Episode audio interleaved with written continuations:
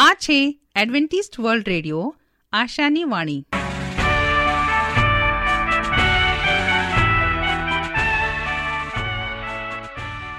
અમારા આજના પ્રસારણમાં તમારું હાર્દિક સ્વાગત છે. આજે તમારા માટે અમે ખૂબ સુંદર સ્વાસ્થિક અને આત્મિક વિચારો લાવે છીએ. પણ તે પહેલા સાંભળો, દેવની સ્તુતિમાં આ સુંદર ગીત.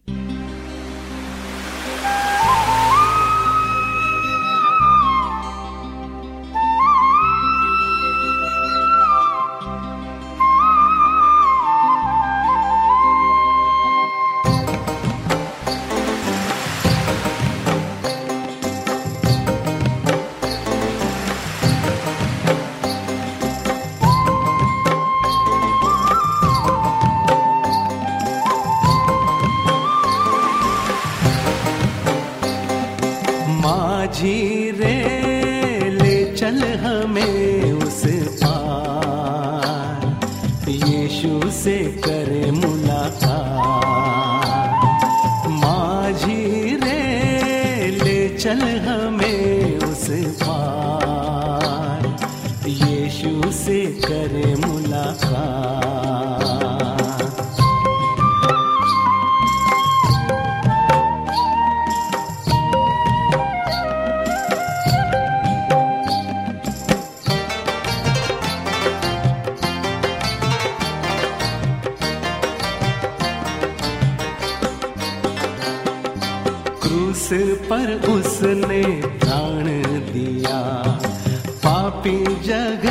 से प्यार किया।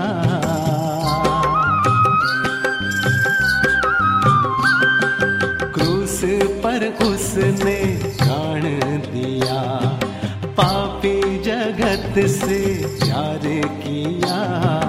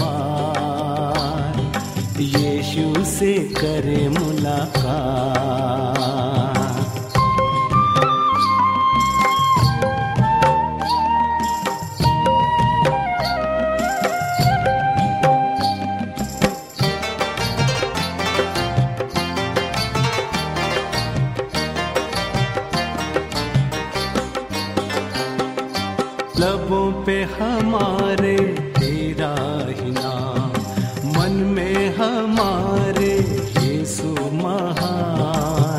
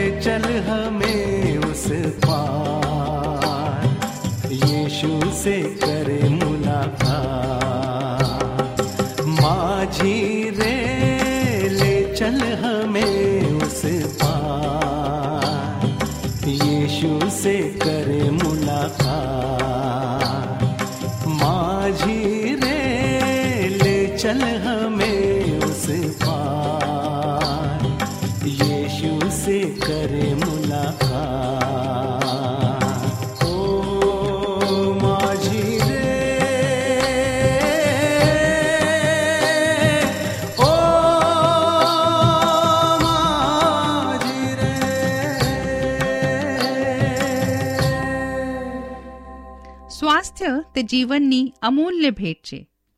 તેને જાળી રાખવા માટે આપણે શું કરવું જોઈએ?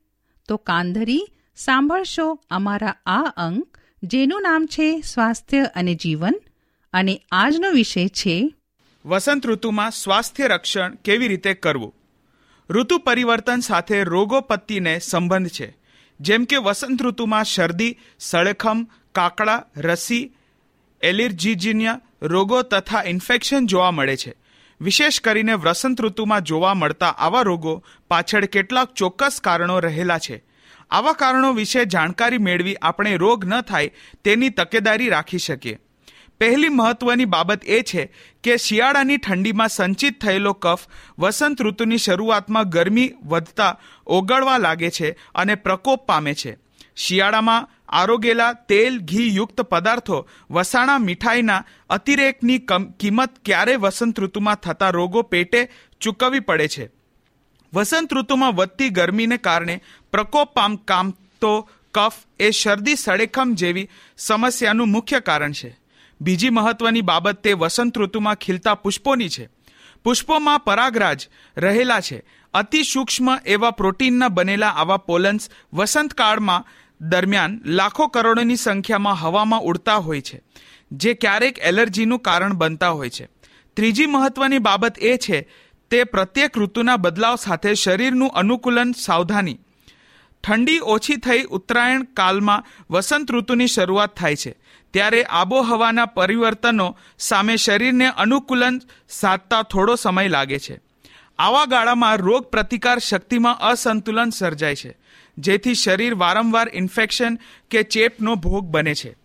ઉપર જણાવેલા ત્રણેય કારણો જાણ્યા પછી વસંત ઋતુમાં આહાર વિહાર તથા ઔષધિક્રમ વિશેની સૂચિ પર નજર નાખવા ભલામણ કરું છું. સાંજના સમયે ચાલવા જવાનો શ્રેષ્ઠ સમય વસંતકાળનો છે. ભ્રમણ કરવાથી કે ચાલવાથી રક્તનું પરિભ્રમણ સુધરે છે. ઉપરાંત ભૂખ ઉઘડે છે. ખોરાક પ્રત્યે રુચિ વધે છે. વધારાનો મેદ, ચરબી અને કફ ઓછા થાય છે. વસંતકાળમાં સંધ્યા ભોજનના એક દોઢ કલાક પછી નિત્ય ચાલવાની ટેવ આ કાળમાં થતા ઘણા રોગો સામે પ્રતિકારનું કામ કરશે. યાદ એ રાખવું કે ઝડપથી ચાલવું કે દોડવું નહીં. હળવી લટાર મારતા હોઈએ એમ મંદ ગતિએ ચાલવું ફાયદાકારક રહેશે. પુષ્પ થકી હવામાં ઉડતા પોલન્સ સામે રક્ષણ મેળવવા નેઝલ માસ્ક પહેરવું અથવા નાક આગળ કોટનનું કપડું રાખવું. નાકમાં દેશી દિવેલ લગાવી રાખવું કેટલીક વ્યક્તિઓમાં માત્ર આમ કરવાથી જ એલર્જી જન્ય શરદી, સળેખમ દૂર થઈ જાય છે અને કોઈ વિશેષ ઔષધિ લેવાની જરૂર રહેતી નથી. લુખા ભોજન એટલે કે તેલ, ઘી, માખણ, મલાઈનો ઉપયોગ ન થયો હોય એવા તળ્યા વગરના અને વઘાર કર્યા વગરના ભોજનનો મહિમા સમજવો. ખાસ કરીને શરદી, સળેખમ, એલર્જીજન્ય શ્વાસની તકલીફ જણાય આવે કે તુરંત ખોરાકમાંથી ઉપર જણાવેલી વસ્તુઓનો ત્યાગ કરવો. આશરે અઠવાડિયા માટે બાફેલા ખોરાક પર ઉતરી જવું. બધા જ મસાલાનો ઉપયોગ કરી સ્વાદિષ્ટ અને રુચિકર ખાવાનું ખાવું પણ વધાર કરવો નહીં. આમ કરવાથી પ્રકોપ પામેલ કફ, દોષ શાંત થશે. શરીરમાં હળવો ખોરાક જતા હોજરી અને આંતરડાની કાર્યક્ષમતા વધશે. લુખા ખોરાકમાં મલાઈ કે જુવારની શેકેલી ધાણી, શેકેલા નમક, હળદરવાળા ચણા બધા જ શેકેલા કઠોળનો ખોરાકમાં છૂટથી ઉપયોગ કરવો આ સાથે શરદી, સળેખમની સમસ્યાવાળાઓએ ગળપણ સદંતર બંધ કરવું. જૂની કબજિયાત પણ શરદી, સળેખમનું એક કારણ હોય રાત્રે દિવેલમાં શેકેલી હરડે ગરમ પાણી સાથે લેવી. બપોરની ઊંઘ, રાતનો ઉજાગરો, ભય, શોક અને અતિ પરિશ્રમ પણ શરદી, સળેખમનું કારણ બનતા હોય સમંજણપૂર્વક ત્યાગવા. આ ત્યાગ કરવાથી તમે વસંત ઋતુમાં તમારા સ્વાસ્થ્યનું ધ્યાન રાખી શકશો અને એક સારો અને સારો સ્વાસ્થ્ય રાખી શકશો. પ્રભુ તમને આશીષ આપે. નમસ્કાર. તમારો મનમાં પ્રભુ માટે પ્રેમ જાગે તે આશા સાથે પ્રસ્તુત કરીએ છીએ. દેવની સ્તુતિમાં આ છેલ્લું ગીત. સાંભળતા રહો એડવેન્ટિસ્ટ વર્લ્ડ રેડિયો.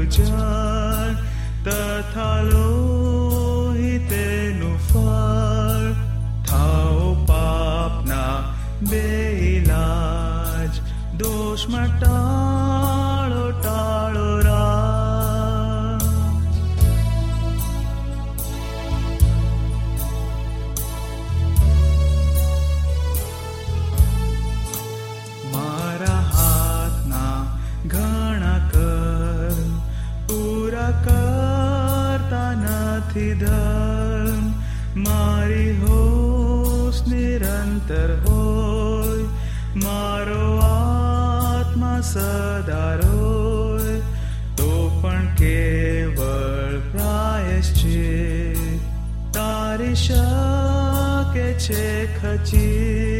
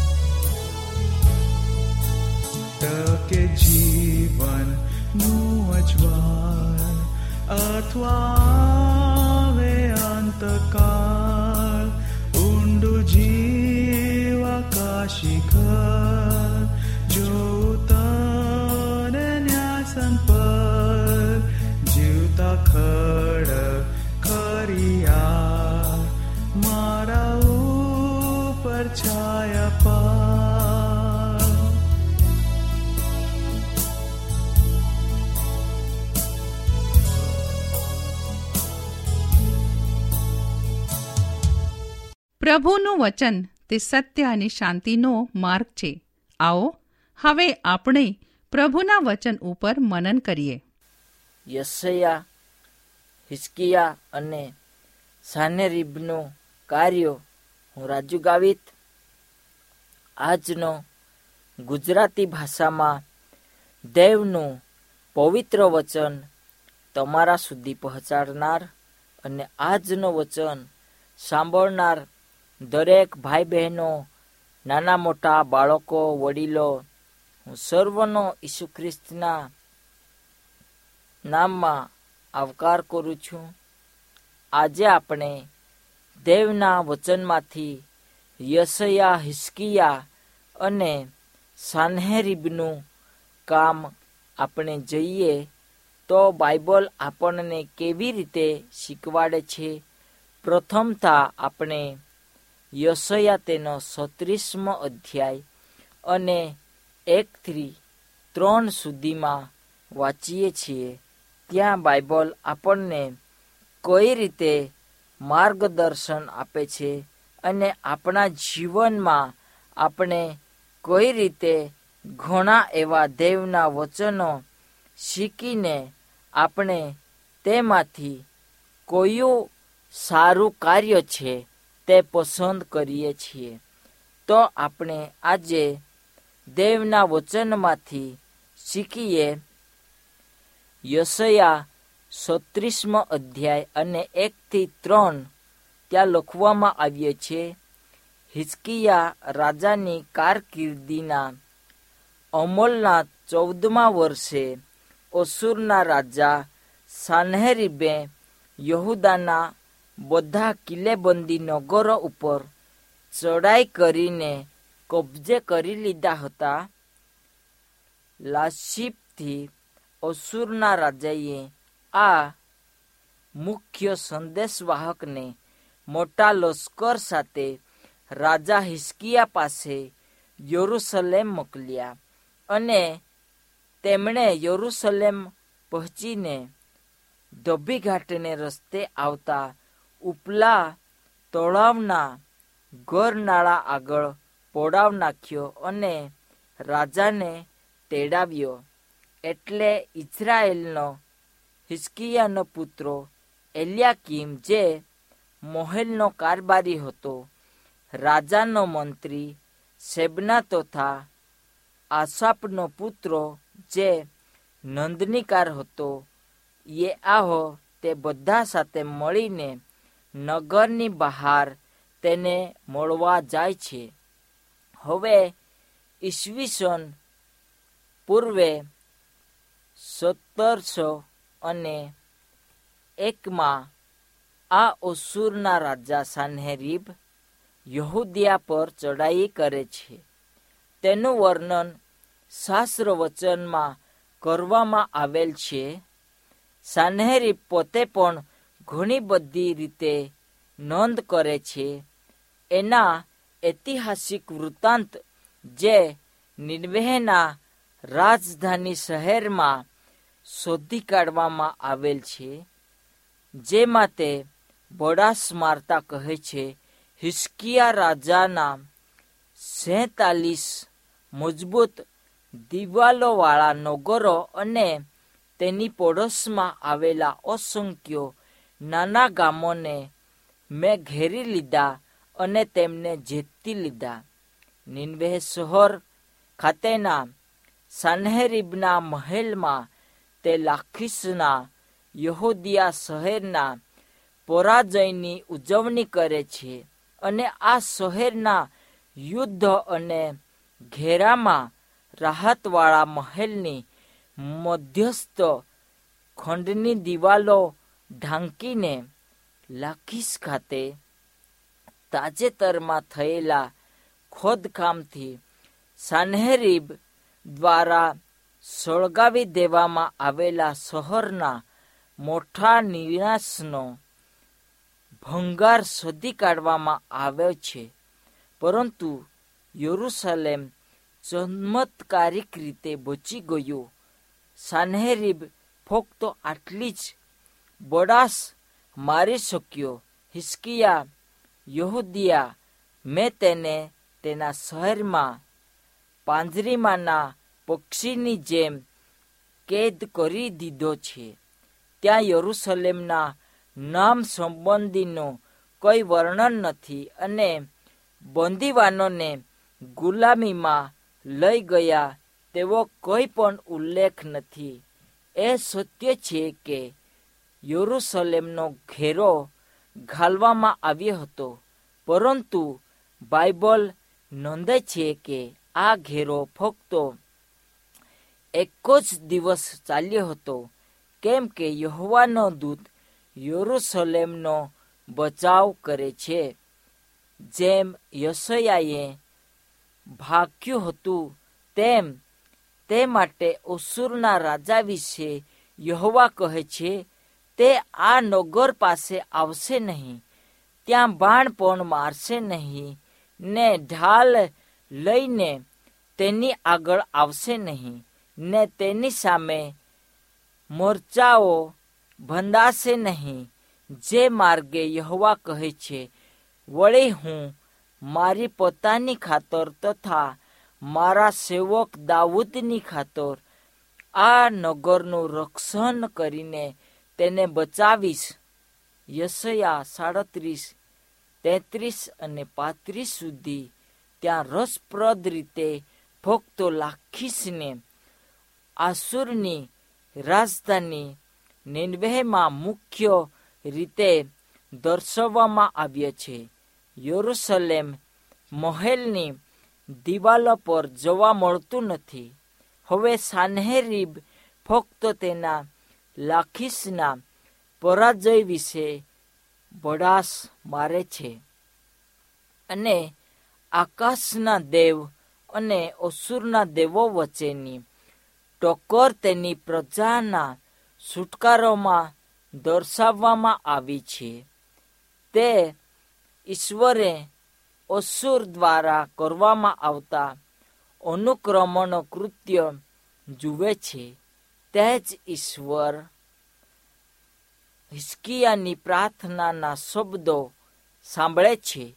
ઈશ્વર ઇતિહાસમાં કાર્ય કરે છે.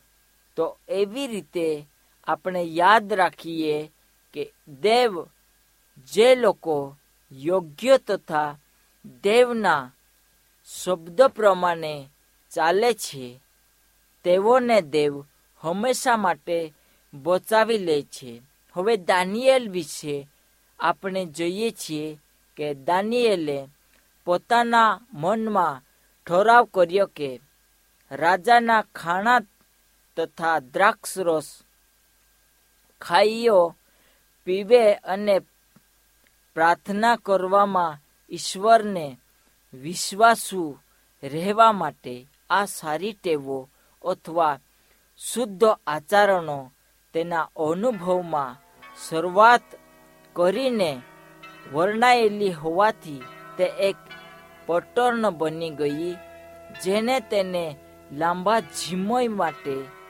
એક લાંબુ જીવન જીવી શકે, તેના માટે સામર્થ્ય આપ્યો.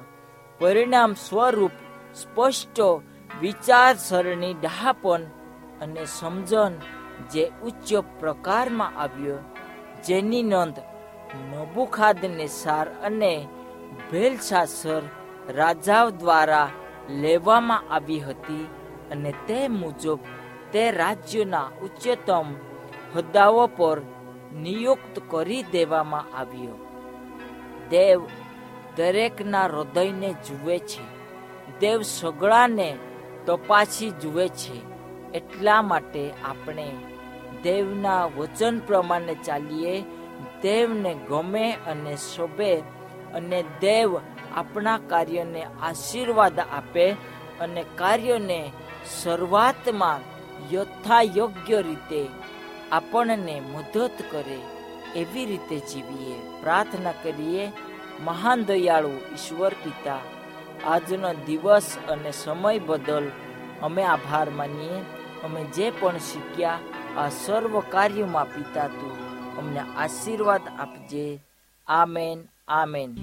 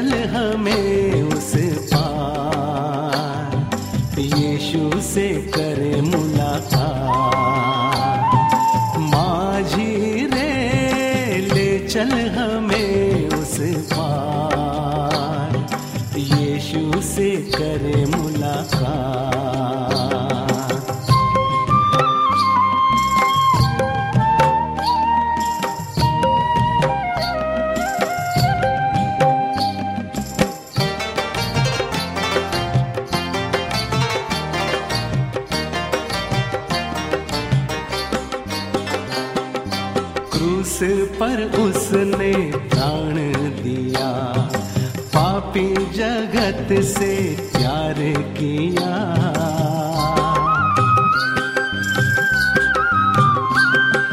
क्रूस पर उसने प्राण दिया पापी जगत से प्यार किया।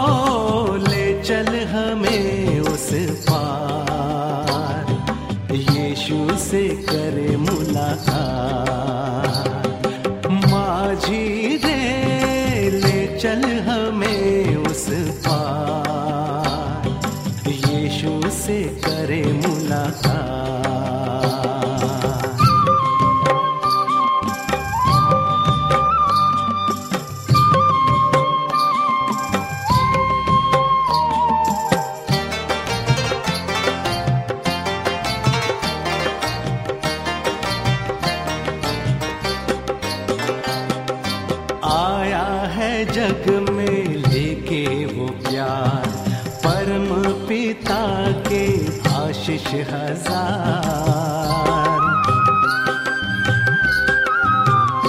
हो आया है जग में लेके वो प्यार। परम पिता के आशीष हज़ार। जीवन का है पतवार।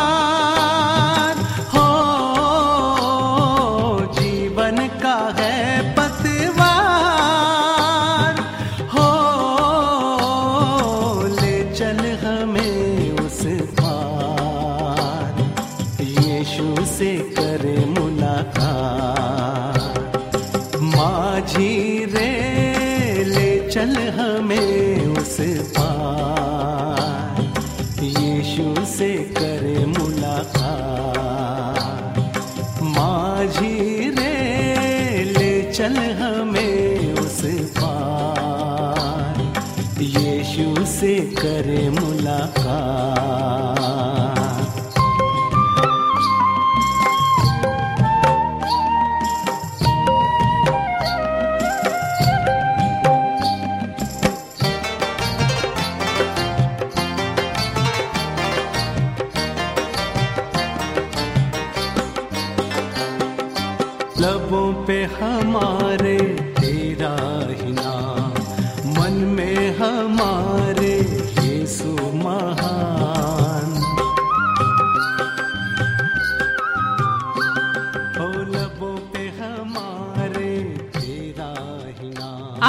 અમારી આ પ્રસારણમાં રહેવા બદલ તમારો ખૂબ ખૂબ આભાર. જો તમારે અમારા સ્વાસ્થ્ય અને બાઇબલ પાઠો મફત મેળવવા હોય, તો પોસ્ટ કાર્ડ કે ટપાલ દ્વારા અમારો સંપર્ક કરો. અમારું સરનામું છે Adventist world radio, post box number એક ચાર ચાર છ, સેલેસબરી પાર્ક, પુણે ચાર એક એક શૂન્ય ત્રણ સાત. સરનામું હજી એક વાર સાંભળો લેશો. Adventist world radio, post box number એક ચાર ચાર છે સેલેસબરી પાર્ક, પુણે ચાર એક એક શૂન્ય ત્રણ સાત. આ સાથે અમારો આજનો કાર્યક્રમ અહીં જ સમાપ્ત થાય છે. ફરી મળીશું આ જ સમયે આઠ મીટર બેન્ડ પર. ત્યાર સુધી પ્રભુ તમારી સાથે રહે.